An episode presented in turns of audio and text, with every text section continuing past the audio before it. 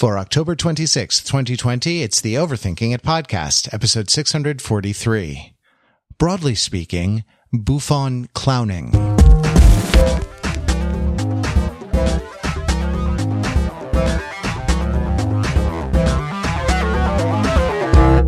Overthinking It, where we subject the popular culture to a level of scrutiny it probably doesn't deserve. The Overthinkers are like your smart, funny friends from the internet. We're never happier than when we are hanging out talking about the things we love, the things we used to love, the things that we used to love that have come back again. Do we love them still?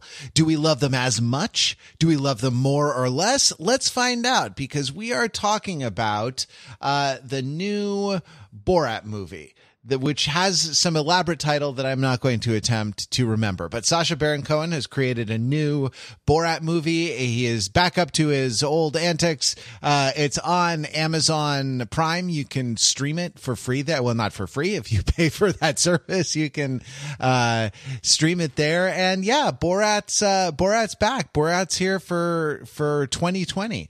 Um, so I'm let's uh, let's talk about it. I'm Matt Wrather, and I am here with uh, with my good friends Matt Belinkie. Hey, Matt. Hello, my name is Matt Belinkie. How, how uh, who who did you watch the Borat movie with? Guys, can I just say I've missed bad Borat impressions. That I know people on Twitter are already complaining that like the bad Borat impressions are the sort of final and and and greatest plague of the sort of killing of the firstborn plague of 2020. But honestly, I am nostalgic. I I greet them with open arms, and I hope that like for the rest of the year, people keep doing these sort of awkward, uh, half-hearted Borat impressions. Um, and a whole new generation is uh, TikToking their bad Borat impressions. And and and um, who did you of, who did yeah. you watch the movie with, Matt? Was it? Uh... I introduced it to a whole new generation. I have a 15 year old boy, and it definitely was a moment of trepidate. It could have gone either way up until the moment where I was, was sort of like, let's just put it on and go for it because he's a little. If he was 16, I don't think I would have hesitated. He feels like he's like on the cusp but then I think that the thing that that finally got me is that he is literally a sophomore in high school, and this movie is is nothing but sophomoric, nothing if not sophomoric at certain points. Got and it. so he's in a way the target audience. Um, and so I watched it with him, and I think that he definitely he he appreciated it. Although I definitely, um, you know, I think I think that it was it was more uh, penises than I expected. Yeah, well, there. If I'd known there'd be quite so many penises, I might have thought, you know, maybe maybe watch like uh, I don't know, the Addams Family Values instead, which yeah. is also available to stream. The uh, yeah, the the modal number the modal number of penises in American movies is zero, so uh, that that that would be shocking. We also have Pete Fenzel. Hey, Pete. Hello, Matthew.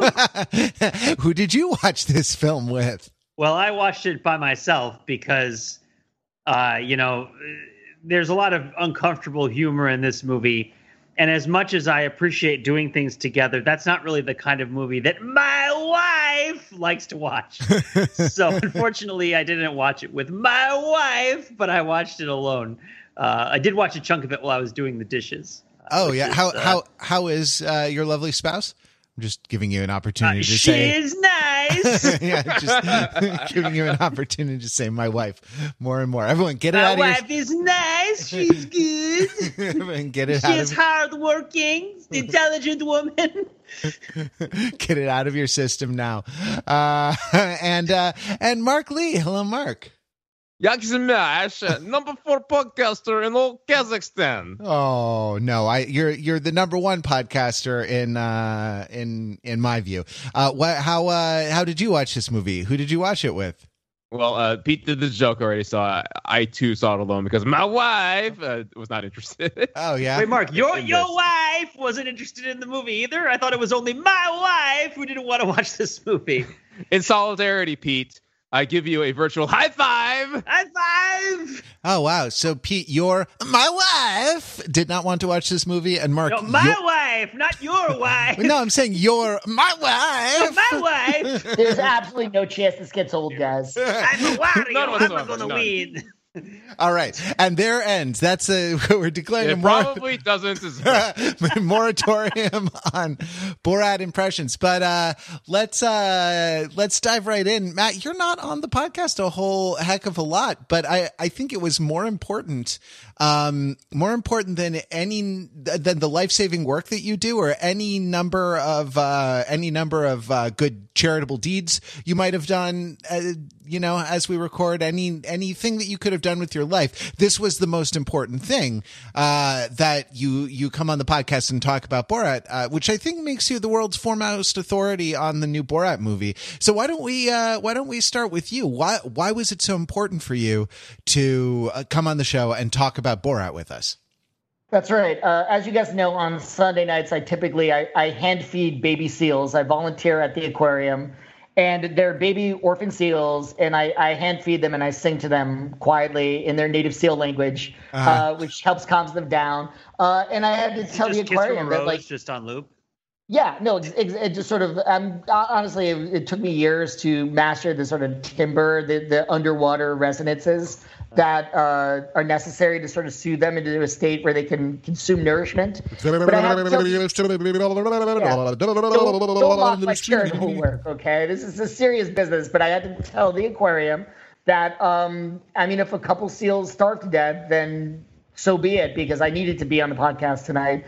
Because there, there were two movie experiences in my life that were truly transformative, that were that were uh, uh, transcendent. Let's just say that that I felt like I reached this sort of moment with like a live crowd laughing uproariously at a comedy in a way that like you know I've experienced with live theater with like a really good sort of live comedy in a packed house but usually a movie theater with a comedy like you're not going to get that kind of loud contagious laughter and the two movies were the Wait, wait, wait. South Can I Park guess? movie Oh, Yeah. I was. That's what I was going to guess. Were you gonna guess it? Yeah, I was going to guess bigger, longer, and uncut. Did is did you have the same experience where Yes. like you never seen people like laugh that hard and that? and yeah, though I saw it in like I saw it in 1999 with a girl I was just starting to date, I think, and I was uh, a little. Uh, I was a little, I had some trepidation about whether if I behaved as enthusiastically as I actually felt about it, if she would not like me. Now I realize anyone who does not laugh out uproariously at that movie, uh, probably would not be a good candidate for a relationship with me. But, uh, as it turns out, when she came out, she was like, that was the greatest stuff ever using slightly different words. Anyway, so is that in Borat is what you're saying? Yeah, and it, it's so uh, the return of Borat felt like exactly what America needed. It felt like a like a gift um, because it's been it's been a difficult year and it's been a year with a lot of darkness uh, and a lot of uh, I think I think a lot of hypocrisy and a lot of people that are sort of like lying to your face um, in a way that like you just long to sort of acknowledge and call out. And but most people don't have the ability to do that. But Sacha Baron Cohen has perfected a technique over the years where he sort of through the guise of a of an innocent of a sort of a, a the Eastern European version of Cletus the slack-jawed yokel can sort of uh, coax people into saying the quiet part out loud. Um, and so I was really excited to see this movie, and I watched it. And I want to say right off the bat, I thoroughly enjoyed it. I uh, not only like laughed uh, out loud numerous parts, uh, but I actually thought it was it was moving. It, it felt more heartfelt. Um, I think on purpose. It, it had. I mean, it was it dedicated. I guess slight spoiler alert here. At the end, is dedicated to a Holocaust survivor. Like you know, they actually put that in the end credits. So this movie feels less cynical than the first movie. Um, but here's the deal. I felt like in my old age, I was uncomfortable with some of the stunts that he did, and it, it took me a while to figure out why. And I think that you can roughly categorize the sort of Borat. Um, you know, I'm talking about the hidden camera stuff that he does with real people or ostensible real people. I guess we'll never quite know how staged it is or what those people were told, but let's just assume that. To be clear, not not just hidden camera, right? But also just straight up like interview set piece. Yeah, I guess I guess let's say the the pieces that he does where he interacts with real people. Yeah. Um, I feel like you could categorize these into two types. There's the the type where he is trying to get people to say to say things uh, that maybe they, they would not normally say out loud, but he's trying to get them to to reveal who they really are. And I feel like a good a good example of this would be at the QAnon rally where he gets the people to sing about chopping people up like the Saudis. Um, I think another good one was is the Crisis Pregnancy Center, where he straight up tells uh, the guy that he's impregnated his daughter, and the guy still goes ahead and tries to convince her not to have the abortion. Um, so those, I think that's one type of scene, and the other type of scene is just where he does something that's mortifyingly embarrassing and ruins somebody's social event and just puts somebody in an incredibly awkward position. And I think the, the examples of these that that I, kind of rub me the wrong way is at the debutante ball where they do the horrifying fertility dance. Um, and then I think another good one is the Republican sort of women's meeting where uh, Borat's daughter, uh, uh, gets up and she basically uh, tells the story about how she's just masturbated for the first time in the hotel bathroom and encourages them all to do it right there. And it, it these scenes sort of got me asking, like, what do these people do to deserve? Like, are, are we supposed to be laughing at the people that she's embarrassing? And I mean, I, I guess maybe the subtext is because these people are conservative and Republican, they deserve to be embarrassed. I mean, is that is that a read on this things, or is it basically like you're supposed to be laughing at these Eastern European buffoons that they're the real targets of mockery, and the the Republican women are just meant to be the straight the straight men, in this case, the straight women, um, but they're not supposed to be like it's not like a gotcha for those women.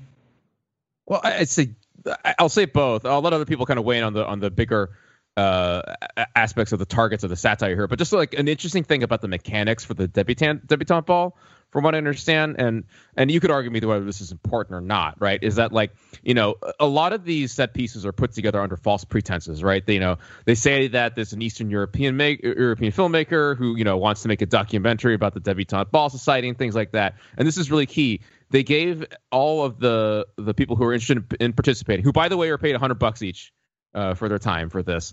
Um, uh, they gave them all a quiz, a pop, basically a pop culture literacy quiz um, and the way that one per- it was described is that um, if you said you did not recognize Will Ferrell or Sacha Baron Cohen, and you did recognize Mike Huckabee, then you were selected for this scene.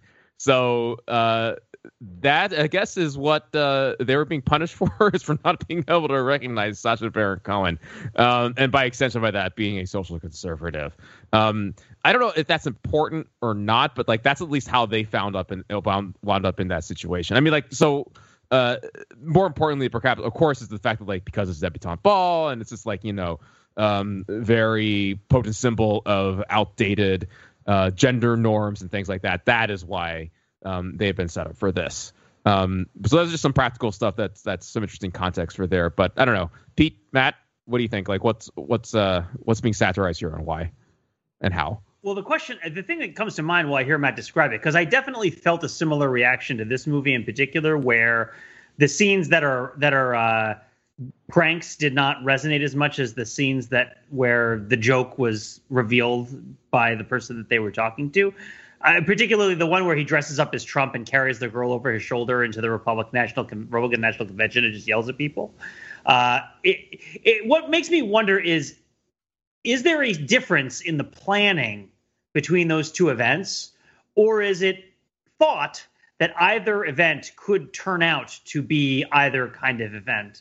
Is the uh, do they expect someone at the debutante ball to respond or react in some sort of very embarrassing way to them? And because they didn't really, it becomes a prank. It gets edited into a prank. Whereas if they had, maybe it would have been different. I, that's just a thought. I don't know if that's makes sense or resonates as something that might be happening. I don't know, but uh, you know, like taking the girl into the fake, manipulative, religious anti-abortion complex uh, is, is is in and of itself a kind of embarrassing prank, I guess. Did, were they depending upon the guy saying such incredibly embarrassing things and reacting in such a reprehensible way when they did it, or would they have aired it anyway if it merely made him uncomfortable and he handled it better? Uh, I'm just curious. Again, I'm not I'm not looking to necessarily defend the people or their positions in this sort of situation, but I do wonder how much of this is they have a pretty good idea of what's going to happen and and how how they expect people to react and how much of it is they're guessing and they and they kind of hope that they think that it's going to work out in a certain way, but it might not. Uh, and, well, I mean, and in the, in the crisis pregnancy centers, like the whole point of these, you know, and they've been there have been like there have been legal battles over this type of operation and stuff. Like they knew what they were going to get. Like this is the the point of this particular uh, of this particular business, which is a, a sort of travesty of like, did you notice that it was like a medical table, an examination table that the girl was sitting on, and that like, you know, there was that like uh, the ro- rolly tissue paper, the doctor that only doctors have, the doctor, the doctor tissue paper, you know, that uh, uh, there was an ultrasound machine in the corner. Oh yeah, maybe they do stuff. Yeah. Oh, oh right. They so they that. show Yeah, you yeah, they show you ultrasounds of the baby so that you you know uh, are disinclined. Um, you become emotionally attached and you're disinclined to you know continue with your uh with the abortion that you thought you could get at this this medical facility. But yeah, they. I mean, I think in in in that case. I mean, I I don't know. I I will think I will say I think that in this strain of clowning, right? Like in this um you know, it's like broadly speaking, like bouffon clowning, which is the the clowning not where you kind of do do silly things, um, but that like you are making fun of people. You're like mocking you're mocking people directly. You know, often with like uh, making fun of the something physical about them that they, you know, like this is when the you know, when the circus clown like walks behind someone and like makes fun of their walk or something like that. This this is the sort of style that's being employed though though, you know, I think with a little more refinement. Like there is a strain of cruelty to it, right? Um I I think the, Definitely. I think this the claim would be it's no more cruel than the mirror is cruel. Uh you know that that like that in all of its uh in all of its kind of ridiculous glory and in all of its sort of ugly hypocrisy or whatever, right? That this sort of clown sort of shows us shows us who we are. And I think that like you can argue you could probably argue that that even when it might have felt I don't know, it might have felt mean spirited. Like, you know, the nice the nice grandmas at the the Republican women's uh whatever meeting at that Fairfield Inn hotel, you know, uh we're not certainly not out to harm anyone and and you know, perhaps didn't uh you know, didn't didn't deserve to be ridiculed or mocked or sort of made to feel uncomfortable by a stranger, you know, in their own uh in their own kind of environment. And like, you know, maybe they're they're just being mocked for for who they are and and shouldn't we be uncomfortable with that kind of thing? But I think you could have said the same thing about a lot of the 2006 movie as well where like in large part people are are tr- just trying to be kind of hospitable. And like it the social protocol is really unclear and how you like interact with a stranger who is not from here. And like it actually is a bizarre sort of tolerance um that allows people to you know that that kind of leads people to go along with with the ridiculous stuff right? Like uh and yet you know, Borat was more right about American culture, I think, than we were prepared to realize at the time, or at least I was. And a lot of my sort of right thinking, you know, right thinking liberal, uh, liberal colleagues, right? Like that, you know, oh, it's just, it's, uh, you know, the fact that he could sort of lead the people to, to sing the throw the Jew down the well song, you know, you could say like, oh, well, this is kind of a combination of the Milgram experiment and also a sort of sales job, right? Where you get people to say yes to something small and then yes to something again and then yes to a to a third thing and you kind of gradually increase the ask, you gradually as it were raise the voltage, you know, so that you are kind of boiling the moral frog slowly and you don't realize the hot water you're in, the kind of like deadly hot water that you're in until it's uh, until it's too late, until you're you're shouting "throw the Jew down the well" uh, at this thing. And is that you know, is that just is that just kind of socially engineered? And yet, and yet, you know, in the last four years, and I, I don't know why I would choose the period four years in particular, but in the last four years, we've seen the kind of the most virulent, uh, you know, kinds of of uh, hateful speech and discourse, like just out there. It's a, they don't need Sacha Baron Cohen to say "throw the Jew down the well." Like they put it on T-shirts and signs and like march around American cities with that uh, with that kind of thing. Like the the scene in the movie, and you know, spoilers for for the subsequent movie film Borat movie. Like um, the scene in the movie where he's like, "Yeah, can you put on the the chocolate cake? Jews will not replace us." Like that's that's Oh, a man. a real thing. you know, that was like a real sort of chanting slogan uh chanting slogan of the thing. So like I I get Matt I get Matt why you're I get why you're uncomfortable. I I also think his track record is pretty good, right? Like if you had sort of bet on Sacha Baron Cohen in uh if you had bet on Sacha Baron Cohen being right in 2006, you know, you you would uh that bet would have paid off. And if you had bet on David Brooks being right in 2006 when he sort of reviewed the movie in his uh column in the New York Times and called it just sort of mean-spirited, snobbish, you know, uh baiting of of the by uh um you know an uh, elite educated class right and and these poor people are the salt of the earth uh and and don't deserve this treatment like no that's wrong they're they're a bunch of of hate they're a bunch of hate filled racists and they absolutely do deserve this uh they actually do deserve this treatment at least you know. I mean, but David. I mean, okay.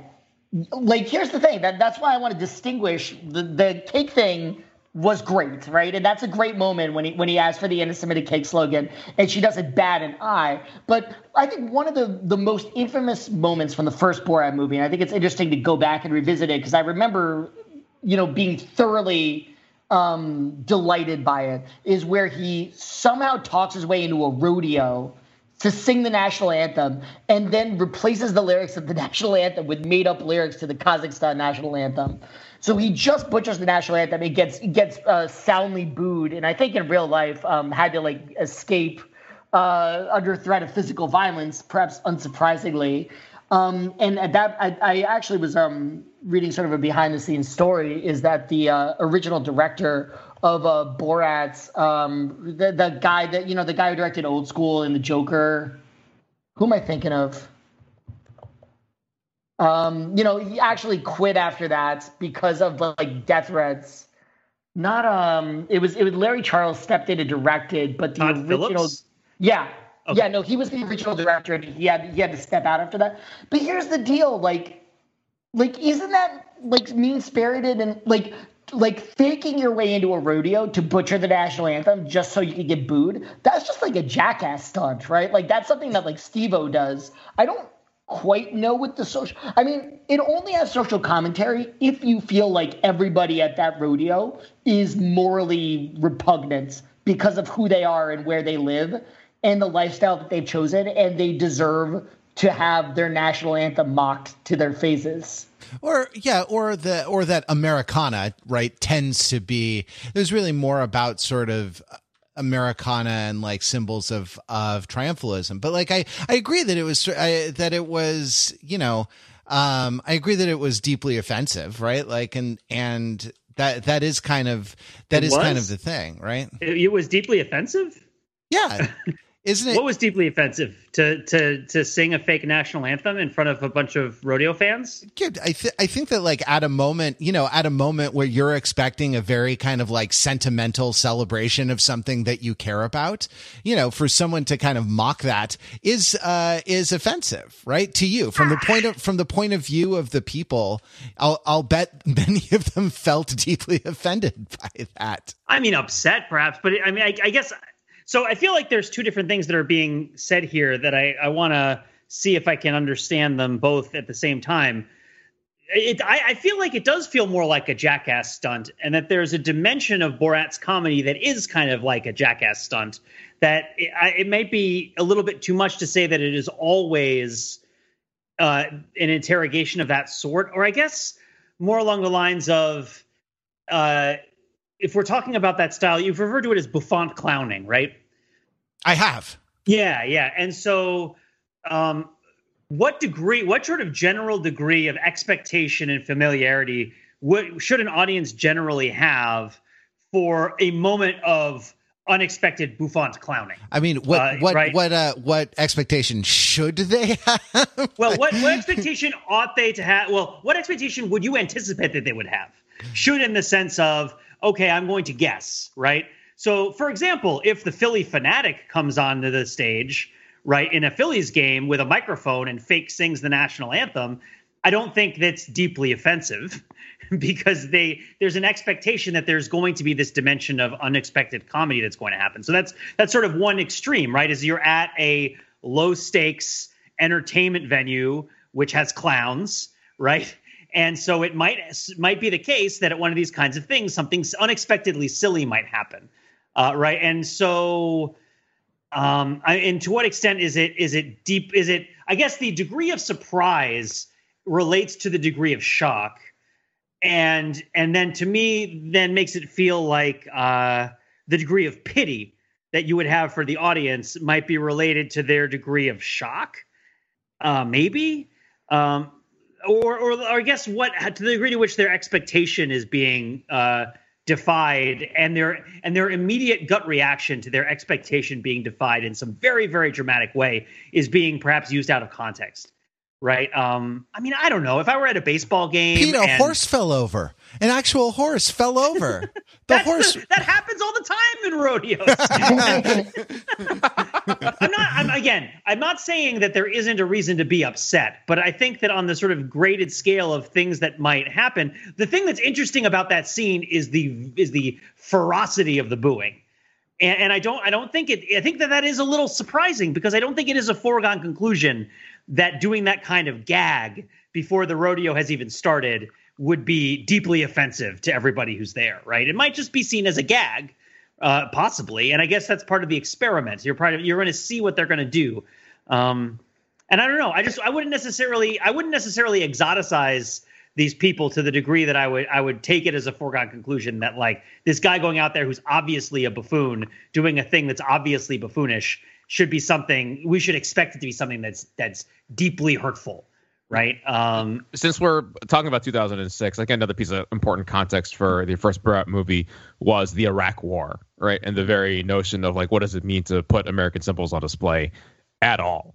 And right. so yeah i think that's right. Like you know that was the experiment. That was a satire. It's like what would they what would their reaction be? Would they laugh and think this this is like just like titter and think this is like you know kind of awkward and weird? Or did they just like become extremely extremely irrationally upset so yeah i think that's what's going on there let me put another uh, kind of um, uh, framework on on these stunts here to see if this helps clarify what's going on here which is um, the fbi uh, sometimes comes under criticism for um, for lack of a better word, entrapment. In other words, they'll find like a troubled young Muslim man, um, and basically say, "Hey, you want to do want to commit some terrorism? I got some bombs for you." And the guy's like, "No, no, no, I'm not into that." It's just like, "No, no, no, no, no, no, no, no. No. I want some bombs." It's like, "No, no, no, not into that." Okay, let's just hang out and play PlayStation. And then three months later, um, you know, the the government guy, uh, the, the informant or, or plant or whatever, has managed to um, entrap, ensnare um, trick uh, this uh, vulnerable person who otherwise would just kind of you know gone about his life um, into some act that the government they can prosecute as terrorism, right? Uh, you guys are familiar with this, right? This is a was definitely a thing uh, in the maybe like you know eight years or so after after 9-11. Um, probably still is a thing now, um, but um, there was this sense of like, hey, this feels kind of unjust and wrong. Um, and can you draw a line then between like that and Borat, any of the variety of Borat stunts where he takes someone, you know, and kind of, you know, does that, uh, you know, a, a boiling of the of the moral frog bit, you know, whether it's the frat boys in, um, in, in, in the in the RV who who who advocate for the legalization of slavery or any of the number of the, the victims in, in this more recent thing here. Is there a similarity there, or is there a difference? I mean, I've got one, you know, straight off uh, off the top of my head, but I want to just kind of like you know lob that um, lob that ball up there for one of you to, to hit. You call it, you call them victims, which is interesting to me that is how the the the sort of the FBI uh, entrap uh, entrapment examples, oh, like how sure, they've the been victim. described. Sorry, I thought you were talking about Sacha Baron Cohen. I I I uh, do. That concur. is a word. That is a word that has been used to describe. Yeah. The the people Yeah, who have I- been the subject of uh, of his stunts. Yeah. But I, I Mark, I, I think I'm with you that I sort of wonder to what extent they were I don't want to say lied to, but manipulated into saying the things that seem abhorrent. So a good example is like there's a guy at the hardware store and he he gets like a tank of propane and he asks him like how many gypsies could I gas with this tank if I put gypsies in a van, I open up this tank of propane, how many would he gas? And the guy just sort of eventually is like, I guess however many were in the van. And it's supposed to be this gotcha moment where he's like, oh, this guy is cool with genociding gypsies. What a horrible person. And I do sort of wonder how selectively it was edited or, or if they told him that it was sort of part of a I mean he knows he's being filmed so like you know I don't think it's like he in his heart of hearts has like a, a genocidal vendetta against gypsies so I, I do kind of want to give him the benefit of the, doubt, the doubt and be like that guy was entrapped into saying something that sounds oh, oh terrible. I'll do you one, I'll do you one better though. And I'm surprised we haven't talked about this yet. The Giuliani bit. Right? Which Yes, is that like you know you- bit. That's supposed to be the ultimate gotcha. Yeah. right and trapped into the situation where he's being shown as this like terrible perv um and you know so, so- okay so let me just like kind of cash out my argument here right which is that um it's all about punching up versus punching down right um in the example of the troubled young muslim man right that's like a, an instance of punching down right because you have mainstream society who's taking someone who is on the outs and then um uh, uh, putting them putting them through a situation that uh, that that results in them uh, getting a, a pretty bad bad shake of it, you know, at the uh, in, at the hands of uh, mainstream society. Uh, in uh, the instance of the frat boys. Uh, getting their comeuppance, right? That is an instance of punching. You could argue that's an instance of punching up because they're what are they? They're white men, right? You know, who are the inheritors of uh, the legacy of, of white supremacy. Um, likewise, with um, with Rudy Giuliani, of course, who you know was, was was a powerful man in and of himself. Um, He's and America's that mayor. go, that that's connected with Matt what you were talking about before, right? With this, you know, the David Brooks thinking that um, that Baron Cohen was punching down on Middle America, um, but clearly Baron Cohen sees himself as punching up against against all of America. Yeah, or against uh, I mean against a strain of you know I think a, against a strain of um I you know I the the ADL speech is really interesting. Is kind of an interesting text um like in in counterpoint to a lot of this because he actually talks about sort of how he sees you know uh he talks about how he sees what he does and that like uh, a little bit it's um you know it's monty python-esque in that it's you know now we see the violence inherent in the system you know? Uh the sorry did that reference just completely not land? Um that like uh the um that there is kind of a, a latent potential. There's kind of a latent violent or kind of a latent hateful potential um, in a lot of these a lot of these situations, and like sort of what is the how much of a of a match do you need do you need to light um, in order to you know in order to kind of bring that in order to bring that out. And that's like you know to a certain extent the the uh the what the uh, kind of frat boys who like get um, who are like, yes, let's let's bring back slavery. Like, you know, this, he's talking. He's not talking about them particularly. At least that's not how I took it at the time. I at least as I seem to recall it. I think he's talking about a, the culture that doesn't, you know, that that doesn't sort of that talks about slavery in a particular way, or that like parts of it are are you know are really nostalgic for it. So they're they are you know they are a sort of synecdoche for uh, for the the broader culture. But like what you know the the um the one let's see from the adl speech that that stands out to me in this in this regard um is the uh the kiss in the Bruno movie when they're doing the MMA fight, right? And the the staged MMA fight, they realize that they uh, are in love and don't want to fight each other, and so they kiss in the the two fighters men kiss in the middle of the M- MMA fight in the like um, you know, uh, whatever shape it is, whatever octagon. Uh, sh- sure. Um, but that like, wait, uh, do you not believe me? do you think I would have lied to you? no, I mean, you know, you say it's an octagon. I, you know, I'm not sure how many. Teach the controversy. Teach the controversy.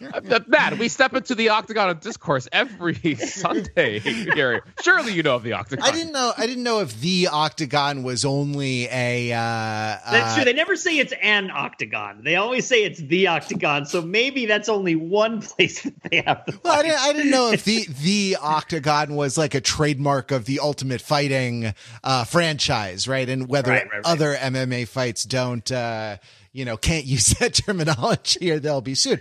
But, you know, there they are. And it's like a chain link fence or something like that. And apparently they incited a riot, right? And like people started climbing the chain link fence and they had to escape through a, a trap door that they had, you know, pre-planted there in case stuff went sideways, right? And that like the what what he says in the ADL speech is that there is a sort of that it exposes a violent potential in uh, homophobia. And like Sacha Baron Cohen is a guy who did actually, who did uh, the academic study of fascism and of these kind of extremist movements. And I, I think that like, I, not to he doesn't need me to put words in his mouth but but i'm guessing that the claim would be something along the lines of this style of um you know, this style of movement, right, tends to some very ugly and dark places. And it's it's a question of how much you know uh like lighting a like lighting a grill or something like that. Like it, it's a question of like how hot a flame you know well i guess flames are all the same heat but like how much of a flame do you need and how long do you have to hold it there while the grill click click click click click click tries to light right? But like eventually you're going to end up with a huge conflagration you know and that is the thing that that that that's being you know, that that's being revealed. And I think there was a case 15 years ago that it was being revealed, at least to sort of a polite society, right? Like, but it's not, uh, I'm not sure it's being revealed anymore. It's, it's maybe more being reminded. And a lot of them, the more sort of trenchant stuff, um, to me was the, was the journey of the daughter in, in this particular one, like g- kind of getting the, conflicting messages about what femininity means in America. Um, right and and uh i'm not sure how representative any of the people that they that they choose were but it was definitely like a um it was definitely a really mixed bag in terms of the advice that she got about being uh, uh, the advice that she got about being a woman or like the, you know, the doctor who said, Hey, if your father's, uh, father weren't here, I, you know, I'd be getting busy with you right now, uh, to this girl who she, th- you know, who was pro- checked in as 15, or at least, I don't know, that was the, the story, the story point, uh, in the movie. Like, did the daughter change the movie at all for you guys? Like, what did you think of the, of the presence of this, this other actor, um, in all of these scenes?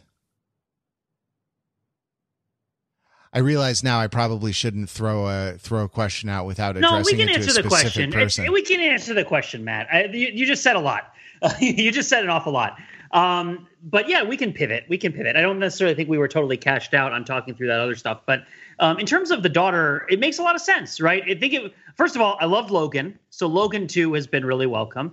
It's been really great to see, you know, a great, uh, um, you know, a great kind of American and, or rather, I guess he's not really American. He's more from the sort of uh, Commonwealth of Independent States or whatever, right? Uh, it, it's sort of a like sort of American adjacent anti-hero really bring up uh, a woman in his to follow in his footsteps when he can't really uh, wear the claws anymore. I mean, not uh, not just American. You know what I was thinking during this movie is a little bit of Anne of Green Gables and a little bit of a Heidi with Shirley Temple. Yeah. there is a there is a final literary tradition of these sort of crusty. Uh, uncouth um, men, older men, who are then sort of uh, uh, tempered and uh, redeemed by their sort of uh, uh, wise, uh, benevolent daughters. Right, like Curly Sue with uh, James Belushi, right? Did Burt Reynolds do one of those where he had like a little girl who taught him what he was supposed to be, what Bill, he was supposed to be like? Bill Murray, right? Or was it Belushi? Oh wait, who was Curly Sue? Maybe Curly Sue was was somebody else. But, I remember. Yeah, I just sure, sure. But that's that's one like um yeah, yeah, there are a lot of there are a lot of versions of this. Yeah, yeah, yeah. And so it's not just it's not just Logan and and whatnot. But no, I mean, I thought it's it's great for a couple reasons, right? It's great because you sort of figure that people won't keep falling for Borat because everybody now knows it's hard to find people who don't know who Sacha Baron Cohen is. So if you want to keep doing the same gag, you need somebody else to front it. And so setting it up as you know passing the torch or or setting this bringing in this Bulgarian actress that nobody's going to recognize is a pretty smooth move and I think that the uh, she was really good. I thought that she did a really good job. Uh, I don't. I didn't. I mean, there are scenes which, as I understand it, and you guys can correct me if I'm wrong. He was speaking Hebrew and she was speaking Bulgarian, but they were passing it off as Kazakh and subtitling it and not referencing yeah. that they were speaking different languages. Is that true? So my my wife actually uh, did watch the movie with me. Your so wife, I, your wife watched. My, my wife did watch the movie. I can't. Uh, no, I can't do it. Oh, um, we're done. That that that, that joke is over. Uh, it's over. That's um, a, yeah. That's a that's a Borat impersonation foul. There's a uh, there's a flag. There's an American flag on the field, which is deeply offensive because it's touching the ground. And Pete, you were right. It is Jim Belushi and uh, and Curly Sue. I thought it was Fair Bill enough. Murray. I, I remembered it. if there's only head. one thing to be right about, I guess that's where you want to cash it in, right? Yeah, absolutely. is the is where what movies is Jim Belushi in and uh, Jim Belushi not in? So, uh, Matt, what did what did your my wife think of the film? Well, she is uh, Israeli and speaks uh, Hebrew as her native language, and said that it was a little bit bizarre to watch it because he pretty much says exactly what it says in the subtitles in um in Israel. It's it's actually interesting, like some of the differences. I think there was a line that in the subtitles he's talking about like a, a woman ran a business once and her head fell off, and um and and and then he points to the mannequin as like evidence is like see that's what happened to her. And I think in Hebrew he literally just says like all the blood fell out of her head. Or something like a little more graphic about it, um, but it is true that like he's he's speaking Hebrew and she's answering in Bulgarian um, which I guess just only means that like this stuff is pretty heavily, at least the stuff between them is pretty heavily scripted, and they weren't just uh, improvising on the fly. Yeah, yeah, and, and I felt like this the differences between the different styles of joke that they're pulling. It, there's the angle that we were uh, uh, approaching and observing before, which is well, what's their cultural significance? What is their are they are they mean? Are they not mean? Is it fair? Is it unfair? uh, what feels more fair than what else. But but I think in this movie, and this was something that emerged first in Bruno, I think, for as a as a major factor, is that it's never really hundred percent certain. Well, not never. There are certain places where it becomes very familiar, and it is hundred percent certain what's going on. But it's not really clear how much of the movie is kayfabe and how much of the movie is improvised and how much is scripted and how much is discovered, right? It's sort of uncovered. And I guess that is interesting, but it also is a little bit jarring. It kind of disrupts, at least for me, it kind of disrupted my sense of being along for the ride for the movie, which maybe that's a feature rather than a bug. But in the conversations between Borat and his daughter about the myths of Kazakh patriarchy, uh, I felt pretty detached from the movie. I, I, didn't I didn't quite connect with what was being said or why. Um, uh, maybe it was the subtitles, but that that wouldn't be. I watch a lot of a lot of subtitled anime, so I should probably do okay with that stuff. But I don't know. Did you guys feel similarly that there were these like there were tonal shifts and there were shifts in what the reality was that pulled me out of it a little bit? Um, I, I loved that she was in the movie, and I loved her her the way her sort of doing the Ali G. Uh, she did it very well. I felt like, but I wasn't clear about their relationship scenes and and I mean, what what were you getting out of it? Maybe that I wasn't. Uh, is, is I guess a question I would raise to the group. You know what I got at the very end is a lot of Anchorman. But you know, mm. because like first of all, they become journalists, but it's the same sort of vibe where he is a huge misogynist, a comically huge misogynist, and she is like a feminist who wants, or you know, certainly becomes by the middle of the movie a sort of feminist who wants to, you know, can do everything a man can do, can do better than a man can do. And he has to admit that she's right. And so that they can then move forward as equals. And I mean, it adds a father daughter dynamic, but it's the same, especially when they, when they were like broadcasting together and matching suits at the end. It might as well just be them uh, talking about the birth of the panda at the San Diego Zoo. right, because it's like the uh, the the actual content of what they're saying doesn't matter so much.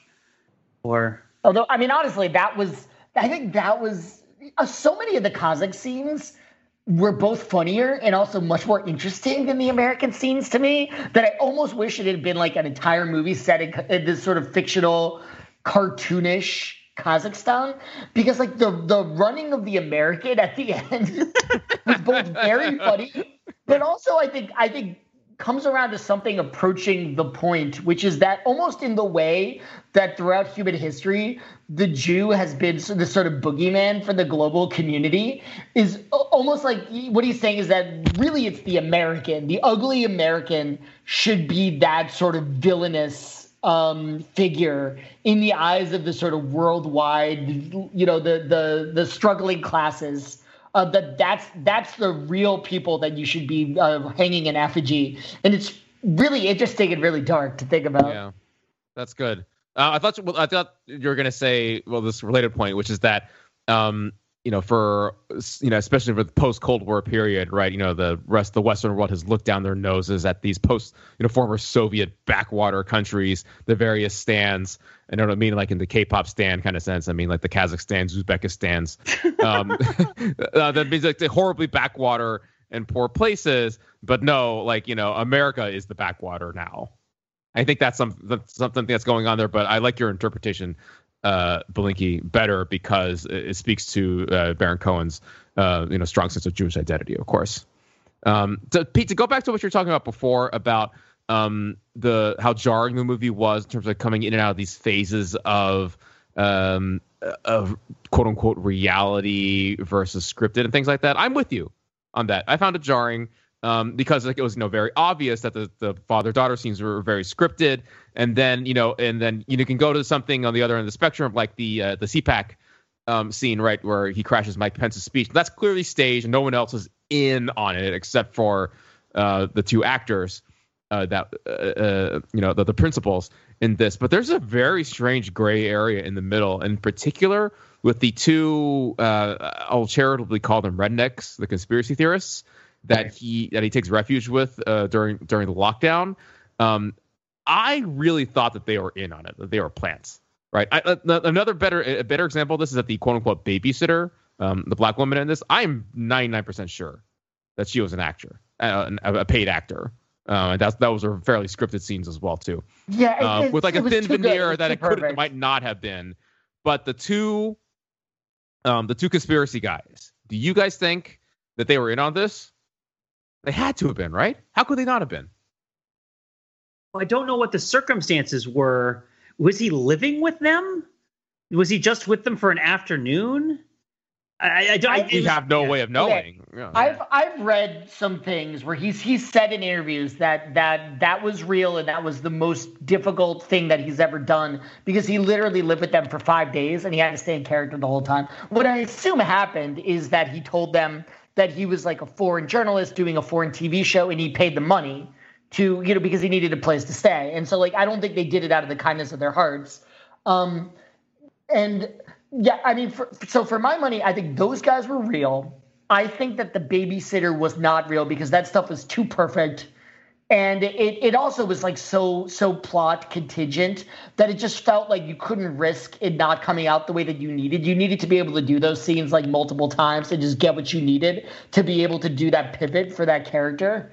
Um it, yeah it, i can't just believe that it all happened that way through serendipity. But yeah like i, I kind of believe that the, the redneck guys are real. You know what else i, I read is that um the qanon rally was actually a, a setup like the, the actual rally was the production company put it on which is brilliant by the way that they did that that they just figured out that we could throw our own qanon event.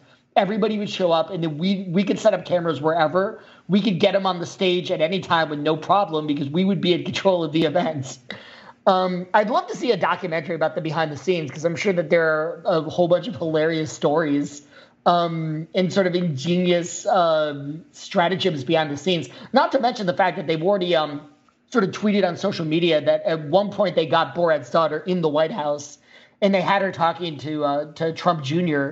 And I can only assume that like either they just don't have the releases that they felt that they couldn't use that footage, or maybe it didn't come. You know, maybe she was there but she didn't really talk to anybody.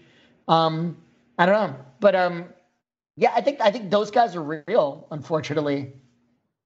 And the, the babysitter, well, it's because it's interesting because I guess from a reality television perspective, they could be real, but then edited so heavily that very little of what they really said or did comes across to the audience. Well, I shouldn't say what they really said or did, but more that if you were to be in the room with them, you might have drawn a very different conclusion about what they were like than what was portrayed in the movie. And I say this not to defend them because they aren't portrayed that badly in the movie like I was surprised, right?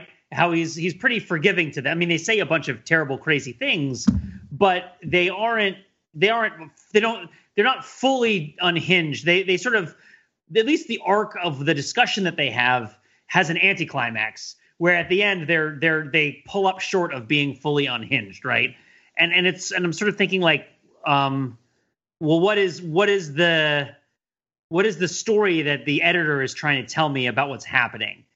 And is it is it just to move it to the next story beat? In which case i don't know. I guess here's here's the thing. Here's the thing about this. The movie to have to be shooting this movie and then to have covid happen in the middle of the movie and to makes this great leap of thinking okay we're going to keep shooting the movie and we're going to get involved in the qanon covid denier scene. We are going to go undercover and we are going to film during covid people in lockdown and see their reactions, I was confused that so little of it made it into the final movie. Uh, maybe that maybe that's what yeah. really gets me about it is that oh man he's meeting this guy and he's going to go live with him. Is he going to go interview a whole bunch of people? Is he going to find out a bunch about what they're doing? And it seemed to sort of be a short light part of the movie. I didn't clock it but it was sort of like there just didn't seem to be as much there given the gravity of what was going on uh, and I was confused. I guess I would say that I was confused. Yeah. No, Pete. Um, to go back to something you said earlier, it feels like I don't want to say he pulls his punches because we don't know how much he was doing behind the scenes that just didn't work out. But like at one point, the the event that he goes to, I think it's way back in um I don't know, February or March or something is CPAC, is the Conservative Political Action Committee or something. And that's where Mike Pence is speaking. And that i mean you got to figure like behind the scenes there the conversations that go on must be so offensive and so cynical and so horrific and the only things he does is walk in there in a Klan robe and then um, interrupt the speech wearing a Trump costume, offering Mike Pence a girl. And I feel like both those things seem really limp compared with like what you could really do if you went behind the scenes and tried to like record people in bars and and and you know get get up to hotel rooms and and you know find out what these people really think of the rubes. It, it just it just sort of felt like that's the best he could do and I mean, I got to believe that they tried to engage people in conversation, and either people were onto them or they couldn't get anyone to sign the release. And and maybe you're right. I think Pete, you're the one who hypothesized that maybe they go into these situations trying to get people, trying to give people enough rope to hang themselves. But then if they don't get anything, instead of leaving up the handed, they're like, okay, we'll go to the Trump costume. We'll just we'll right. we'll make a spectacle, and that'll at least be something that's fun in an audacious way, even though it's not that sort of like I can't believe we nailed this guy on camera. We we got him saying something that like he's he's gonna have to defend now. Right. Which they didn't they didn't really do. But I, I sort of agree with you that besides that one moment, which I think was the highlight of the movie, where he sings the song as a what is it like country steve or whatever it is and he gets everybody to sing along gleefully about chopping up the journalist and infecting obama with the wuhan flu um, there wasn't a whole lot of really nailing these people to the wall. Maybe the thing with the Instagram, uh, you know, the Instagram persona where she's just so upfront about the fact that like you have to be submissive, you can't appear smart. Right. Yeah, because because I think this takes back to what I was feeling a little unsatisfied with when we were talking before. Because um, Matt, you were uh, Matt Wrather you were making a great point, which is that a lot of these people there's a lot of deserving that's happening here, right? And it's particularly they show us you know the the blatant lies from the leadership at the conservative conference about you know the nature of the federal response to the virus and and the risk to people and and the sort of real double thinky really just flagrant misrepresentation of basic elements of behavior that everybody can see right? And and everybody can you can look at the speeches that are shown from the CPAC part and you can recognize that these are liars and they are and we from what we know now due to the sort of dramatic irony of what they maybe or maybe didn't know then you know responsible for a great deal of human suffering and death on a, on a grand epic scale. And so they deserve to be punked at the very least right uh, but at the same time my, my my confusion and disorientation with it isn't necessarily that it's unfair to go into their conference and punk them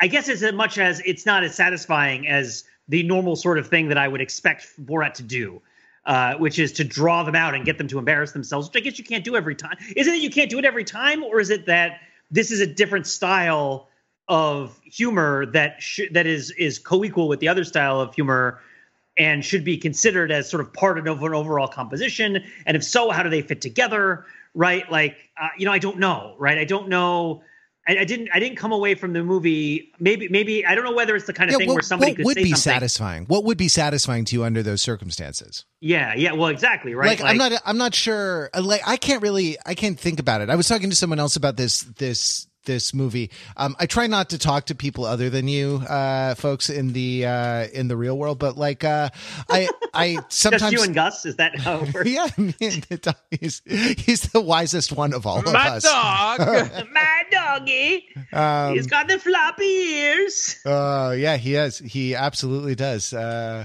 floppies. Uh, sorry, I was going to make up a Borat song, but but actually, and you know, so the the the friend of mine was I was talking to was talking about um kind of a, a kind of dissatisfaction and he used a counterexample of someone who is on the daily show now who i don't really recognize who is like uh you know they they um this person on the daily show like goes into these things and like uses their words against them you know and like reveals their hypocrisy or like uh whatever like sort of like reveals the like the the pro you know the logical disjunctions in their thinking. And i i mean i was thinking this at the time i didn't really say it but like i think that's dumb you know like, it's like you know you're like one of these people sitting there with a a, a copy of uh you know logical fallacies and like schopenhauer's like 32 ways to win an argument or whatever it is and like being like ah ah you you have committed the post hoc fallacy sir and like uh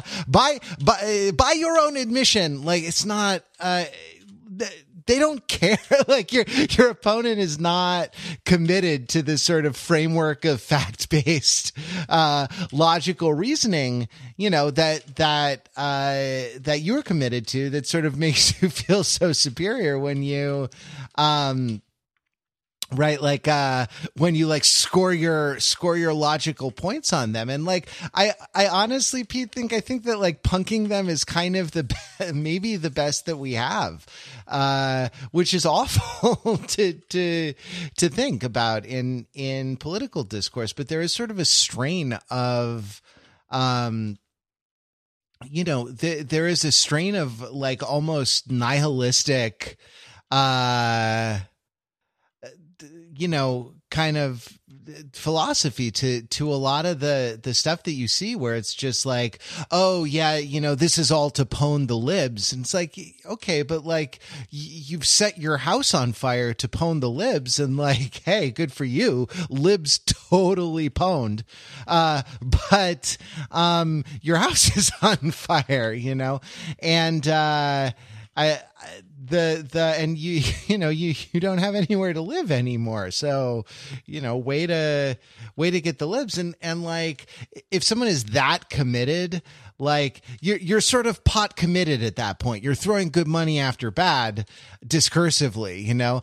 Um that like if someone is that committed to to like doing that to behaving in that way your you know carefully reasoned logical argument is not going to do anything right? Like it's not going to accomplish anything um to point out to them how they are like engaging in the the schopenhauer bad faith uh, parody or you know thing. Like uh, I, it was it was great. Schopenhauer really he wrote like an Onion. He wrote like a McSweeney's listicle uh, before that. You know, hundreds of years before that was a thing. Uh, I'll link it up in the show notes in case you don't know the thing the thing that I'm talking about. But like what you know you sort of want you sort of want to win like you want a big you want one in the w column and like i i don't know. I, I don't know if that's a thing that we get anymore Oh Um, come on! You you don't have to despair that much. no yeah. I, I i don't think it's i don't think it's a thing that we that we get any you're man you're like you're like uh you're like mr reasonable th- this podcast pete. You're like you don't exoticize the rednecks such that they they don't understand what's a joke and what's not. And also we don't have to despair that much. Like you're right you're you're so rational. You're so moderate it's- you're so moderate pete. You're so it's it's it's like No. it's like david brooks No. what no, Matt, here's the thing. The thing that here's the thing. Okay, it's I don't think that it's about whether along this particular axis things are kind of successful or failures or whatnot. There definitely is the element of of what is the axis? What is the sort of axis that you want to pursue? Not like axis like you know the dude in the movie who has the hand signal but i mean like what's the continuum the sort of angle the vector that you're looking to pursue this on so, so for example, right, when you talked a little bit about the about the rodeo, one more thing I would say about the rodeo is like I don't take it as a foregone conclusion when somebody at a sporting event like curses and yells that they're actually bothered. They might have just gone to the sporting event for the the purpose of yelling at people, right, and kind of getting uh, upset at things that they don't like. I mean, that's kind of a part of sports. So, so that was sort of part of it that I left unsaid, which was like, well, just because somebody yells like, you know, I hate you, Derek Jeter, uh, uh, all sorts of other stuff, I don't think that necessarily means that like Derek Jeter did anything to to provoke the uh, the response, right? Um, nor that it is particularly even about Derek Jeter. Uh, certainly not anymore, because that that is an old Borat kind of reference. I guess now it would be like, "F you, Mike Trout." Which is not something you hear a lot for various reasons, probably mostly related to the lack of popularity of baseball. But it's more like, um, well, what? Okay, so one of the interesting things about the Giuliani segment, I thought, and this connects to it, right? So because we haven't really talked about what happens in the Giuliani segment, and I think that the the social media did seem to somewhat misconstrue, I think, what happened in the Giuliani segment because they focused too much on the perception that she was underage, which isn't really the point, I think. Because, well, first of all, I think I don't know how old is the actress, right? Um, then, and I guess Oh, I mean, actually, she's 24. She's she's Yeah. like a drama school graduate. I thought she was very good, but the the um, yeah, no, I I agree that like uh, that she was she was underage because that wasn't part of how she was presenting. She was presenting like a, uh sort of professional journalist. She was preve- pre- presenting like a you know a woman doing doing a job. And the part that got to me was the like the like the condescending patting and the whole you know the the um just the way that he was treating a you know presumably a professional person doing a job because Yeah. she was a, a cute woman and not only a professional person doing a job, but an Eastern European working for a hard right wing news organization, exactly right which is like not a trivial part of what's happening in that scene, right? Is that she's this blonde, you know, this blonde woman who shows up to interview him for this sycophantic, hardcore right wing thing, and she's Eastern European, and it like it isn't really brought up that that's a little strange, right? Um, and then and then the expectation that he's she's he's going to be adored by her, and furthermore the expectation that once they're in private, she's going to either she either she's going to do sexual favors for him or he's going to get himself off while she does whatever she does, right? And and like and just the idea that this this just seems like a very comfortable sort of interaction for him. That this that this sequence of events plays out. I mean, that's going to permanently change my uh, general feeling about what Rudy Giuliani is like. Uh, not that my was particularly solicited of, of, that of that opinion too often, um, but that's interesting, right? That's something that we didn't necessarily think of before. Like, oh, are all of these people who are like fawning all over these guys, like giving them a whole bunch of sexual favors, such that they've become accustomed to it, like in order to secure the kind of narrative that they want, or what's going on here? Right? There's what I'm saying, suggesting is like confronting Mike Pence at the podium of CPAC with the expectation that he's he's going to say anything other than what he planned to say, that's just not a continuum, right? Of which there's anything interesting that you're going to be able to find out. Where are what is the what is actually going on? It's kind of the over overweening question here, right? Like to get to the point where you're actually talking about something that matters, you got to figure out what what is what is happening. And and I think that one of the things that's so unmooring about the current moment is we don't really know a lot of the time what's happening. And not that we necessarily ever really do but i feel like to a greater extent than normal the the things that are happening that we don't understand are having a pretty powerful effect on our lives uh, on a day-to-day basis and and are making it and are also kind of confronting and challenging really core ideas and beliefs that motivate you know going to work in the morning right? Like uh, doing living going about you know living living our lives. And wow and this you, isn't you just, actually go to work like uh check check your going to check your leaving the house privilege pete. Oh no no no. My work is in the basement. I go to work and then i like i get up and i go over and i eat food and and i like see my son and then i wish them a good day and then i go to work. Do do do do do commute down into the basement. Right like where i sit in the basement by myself in the middle of the woods right? And i and i work. I do my work game um, but no, I know what you're saying. I, I, know what you're saying. It's, uh, but yeah, I guess that's what I'm saying. Is, is I, that like, I hate the work. I hate yeah. the work game. It's all grinding, and you can never beat the final boss. I want to just speed run it and find a glitch, right? That, let, that lets me skip to the. right, exactly to the to the princess level, right? Yeah, I guess I guess the idea is, I guess what I'm trying to say is that if it seems like a particular avenue of inquiry is fruitless and has become meaningless, maybe it's no longer the relevant avenue of inquiry. And maybe it's worth trying to find a different avenue of inquiry. Maybe. I don't know. That's not a solution. That's just an idea. And I feel like this movie was getting there, right? They, they, they, I think they understood at certain points what was going on. I just wonder whether the COVID thing really threw them off. Or did they have other things planned that they didn't get to do? Um, did things not turn out the way that they wanted? It was still a funny movie. Don't get me wrong, and and certainly it's a bit of a dagger at the end to to see just how just how ridiculously uh, you know Chris grody like uh, these sort of esteemed leadership is uh, at a time when they're presuming to cast stones at others, and maybe we shouldn't presume to cast stones at anybody either. But you know, whatever. It's stone casting time, I guess. I don't know. Somebody else. Somebody else. Matt, Matt, you you. I mean, I like this movie. I mean, Belinkie, what are what are you thinking about all this stuff about the sort of final revelations or like the uh, the angles the angles of attack or like the uh, relevant discourse discursive avenues or you know what would be worth so if the CPAC pranks are underwhelming because we already know they're not going to amount to anything because you know that the floor of CPAC is not a place where people are going to actually say things that are kind of brutally honest and interesting because everyone's guard is up. You know, well, what would they? Where would they go and what would they do in order to find out something interesting? Um, I guess I guess is my is my question. Yeah, I you know I, honestly, you guys have given me a lot to think about. I feel like on the one hand, there's this desire to, to nail them to the wall with facts and logic, right? Is to confront them exactly what, what the Daily Show Fred was talking about, right? To to confront them with their own words and to point out the fact that like you guys say one thing, but that sometimes you say another thing. How do you reconcile these two positions? And and Wrather's point is that like this is not this is not the game that we're playing anymore.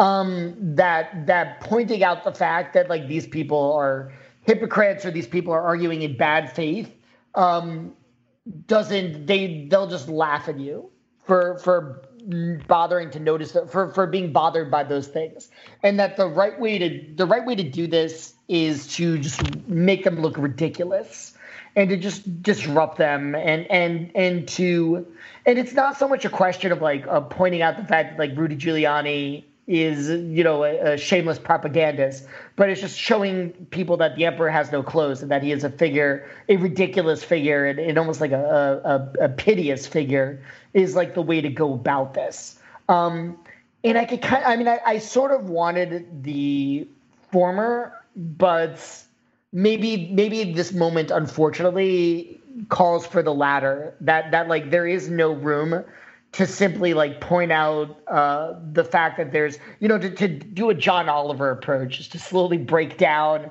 the the true facts behind what's being said and and and point out the fact that like one American news network is not getting you the whole truth. Um, that that would be just uh, playing their game, which is like you know getting caught in like trying to to use logic, whereas that they obviously don't feel like they need to. And so we should be thankful for Borat not bothering to interrogate the CPAC people and try to catch them in lies, but rather just going straight for the ludicrous, right? And just going straight into the Klan robes and not even trying to converse with them. And yeah, I mean, there is a part of me that that wishes that you could um that you could that you could win points simply by um by being right but I don't know, man. That's not the world we're living in. That's not the year that uh, fate handed to us. And maybe Borat is, is not the hero we deserve, but he's the hero that we need. Man, what a useful formulation Christopher Nolan has handed us. never say never did nothing for you, right? You know, the, the, Dark, the, Dark Knight is a great movie in many ways, but it may be that like that line is the single greatest contribution it wasn't the line we deserved. It was the line we needed right this has been the Overthinking It podcast. Thanks for listening. Matt, thanks for joining us. Pete and Mark, thanks as ever for uh, being stalwart Overthinking It podcast panelists. Uh, please, all of, uh, all of you say hi to your wife. And, uh, and you say hi to your basset hound. oh, with his big so floppy ears. They're so floppy. They are so, so floppy. Yes. And we will be back next week with more Overthinking It podcast. Guys, one thing was that was nice. I think, Pete, you said this last week when we were planning this. It was nice to watch a movie and talk about a movie, you know? Yeah. It, was, it felt good. It's yeah. almost like, it's almost like normal times, you know? It's almost like we're back to normal, guys. We're back to normal. New uh, normal, people. New normal. we made it. we walked through. we walked through fire and we've arrived. We've arrived. Wow. Yeah. Master of both worlds, baby. The so, witch is next week. It's all back to normal.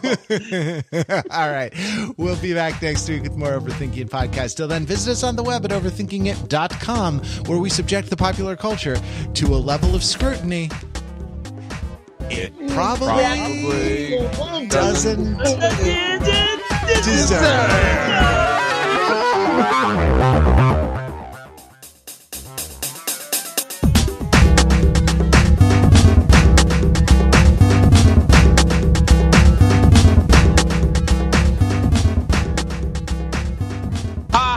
I am filmmaker Sacha Baron Cohen what? impersonating Mark Lee this whole time, and I got all of you to say what's really on your mind, and I've got it all on tape.